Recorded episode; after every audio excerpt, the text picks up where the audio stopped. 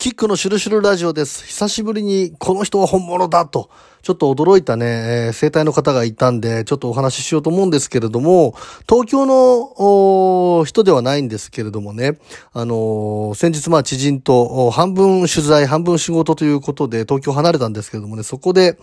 えー、現地のいろいろなスピリチュアルのことを調べていたら、その人にね、こう、ぶち当たった。で、予約をしたらね、偶然、あの、時間が取れたんで行ってきたんですけれども、スピリチュアル生態みたいな、うん、まあ、言い方全然してないんですよ。ただネットでね、あのー、噂が噂を呼んでじゃないけれども、うん、そういう力を持っている生態なんだと。で、マッサージなんかもすごく気持ちよくて、単純に疲れが取れるんだけれども、そこのお母さんがいろいろとこう見える人でね、で、まあ生態をやりながらちょこちょこと気になったことだったり見えることを言ってくれるんだっていう、えー、そういうお店でね、まあ、本当にそういうのを、僕は好きだし、その僕の知人も好きですからね、行ってみようと。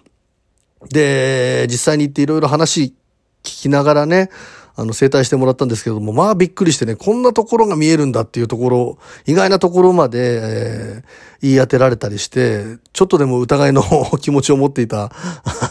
ことに対してすいませんって謝りたくなるぐらいのね、あ、これは本物だなと思った方なんですけれどもね、話を聞くと、もともとはあそういう力を持ってなかったんだと。で、生体をやってる中でね、あの、相手の、ま、気持ちだったりとか背景にあるものだったりとか、いろんな情報が見えてきたり、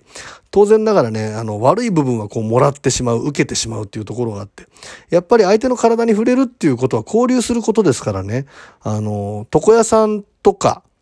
え美容師の方でも霊感が出てくる人っているみたいなんですよ。で、髪の毛って特にね、霊的な情報がたくさん詰まっているから、そこをこう触ってるうちに相手の気持ちであったりとか、相手が最近こんなことがあったとか、あの、見える部分、情報がはみ出してくる部分をキャッチしてしまうようになるっていう。で、そこから霊能者になっちゃったなんていう人もね、あの、実際にいて僕は知ってるんですけれどもね、えー、彼女もまさしく生体で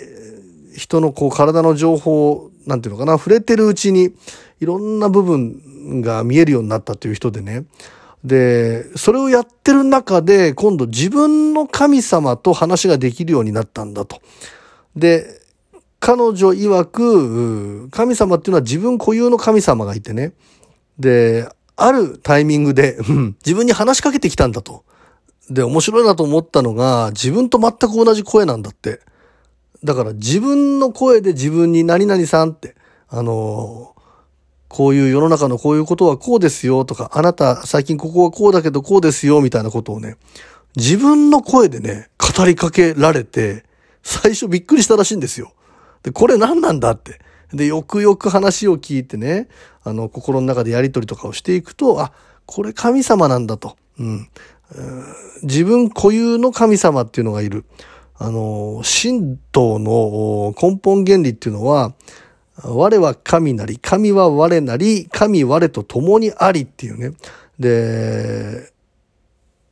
人間がいるところには神が必ずいるんだと。だ反対に、まあ今宇宙のどこかの空間の中で人間がいないような場所ね、ポーンとそこに神様がいるかっていうと存在しないっていうような話があって、うん。これね、まあ言い方は難しいんだけれども、自分自身が神様だし、自分がいるところ、人間として存在、自分がいるところには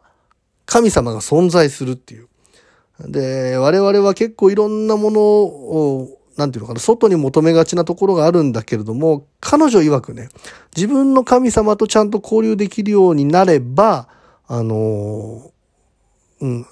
あの人には気をつけてねとか、今後こうしたらいいよとかっていうことを全部ね、その自分の神様が教えてくれるようになると。で、それが一番大事で、あんまりこう余計なものをね、とにかく、まとったりしょうがない方がいいと。あくまで彼女の考えなんだけれども、お守りとかもね、それがあるからこそ、そこに寄ってくるものがいると。うん。なんかこうね、目立っちゃうっていうか、非常に感覚的なお話もされる方だから、まあ、こっちの理解力が 低いだけなのかもしれないですけれども、お守りなんかを持ってたりすると逆に狙われるっていう惑わしが入るっていうこともあるらしいからね、基本的に余分なものをこう排除していって、で、自分の神様と語れるようになることが一番大事なんだよと。で、今回その調整というものまでね、してもらってね、徐々に、あの、神様と話ができるようになるよと。で、かつ、自分と全く同じ声でいきなり語りかけられるかもしれないねっていう ところにまでね、こう調整までしてもらったんですけれどもね、驚いたのがね、いきなりね、何々島に行ったのって言われ方をしてね、で、その2日前にね、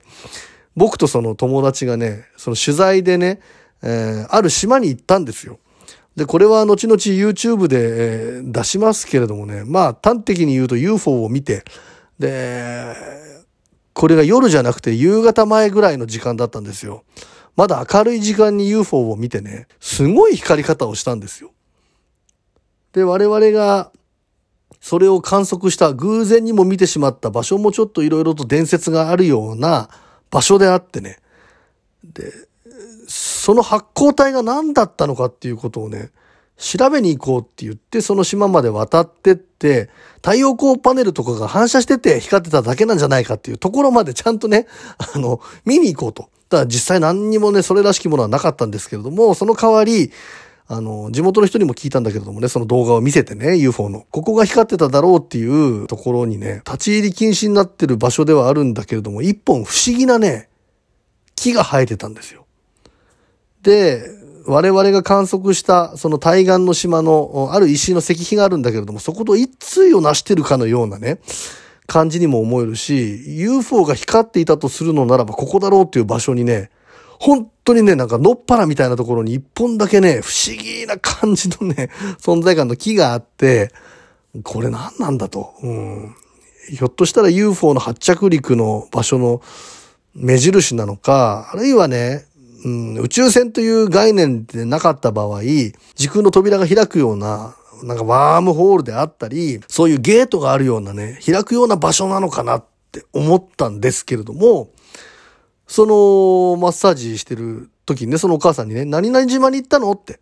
で、そこであんたたち、一本の木を見たかって、神様に今、あのー、教えてもらってるよって。言ったって言って。びっくりしたんですよ。何の情報も出してないから、あの、うん。えー、っていう。行きましたけど、確かにっていう。で、その木写真に撮ったでしょって言われてね。それを神様が言ってるよ、教えてくれてるよっていう。だからそれを言い当てられた時点でも非常に驚いたし、やっぱりあの木自体がかなり特別なものだったんだっていうのがあって、あの、YouTube で徐々に編集してね、出すときにはキック、公式サイキックチャンネルで出そうと思うんでね、それもぜひね、その木がどんな存在感を持ってるかっていうところも含めて皆さんにも見ていただきたいと思うんですけれどもね、まあ、こぼれ話ではあるんだけど、すごく強烈な体験で、で、まあ、いろいろなことを教えてもらったんだけれどもね、すごいね、あの、驚いたのが、マッサージしてる最中、唐突にね、都はるみ都はるみ好きですか？って聞かれたんですよ。で、うわーと思って鳥肌立ったんですけど、あの、うちの奥さんが最近ね、都はるみさんにハマってて、で、あの、あんこ椿の歌あれがもう最高みたいなこと言っててね。で、いつも僕、あの、家族でドライブするときに、矢沢永吉さんか、長渕剛さんかみたいな 選曲でドライブしてるんだけど、たまには私の聴きたい曲も聴かせてよみたいなことで、奥さんがね、その都はるみをね、かけて、それをみんなでね、車の中で聞いてたんですよ。で、その日その時間帯に後で確認したらね、あの、子供たちと一緒にその時間に都はるみさんの歌を歌ってたんだと。うちの奥さんが。だからもう心底驚いて。なんかあなたの神様が都はるみさんのことを教えてくれてるよって言ってね。そんなところわかるんだっていう。うん。だからこういうことはね、僕の占いではね、まあカードなんかでリーディングしていく中で推測していってね、掘り下げてそこを捕まえて、あのー、うん、リーディングすることはできるけれども、こういう能力っていうものはね、やっぱりほんと特殊？何百人に何千人かな？何万人に一人なのかもしれない。で、やっぱりそういう人がいるんだと。で、紛れもなく本物だなっていうのがね、宮古春美さんによって、なんか個人的に証明、証明されたっていうのがね。まあ世代的な部分でもそんなに宮古春美さんをその、直球世代で聞いている世代でもないですから、うん、そこをいきなり言われて、ほんと心底ね、驚いたっていう部分があってね。まあ他にもね、いろいろと、うん、あの、言われて驚いたところもあるんですけれどもね、まあ、後々いろいろと思い出したらまた語ることもあるかもしれませんけれども、とりあえず今回そんな体験をしたというお話させていただきました。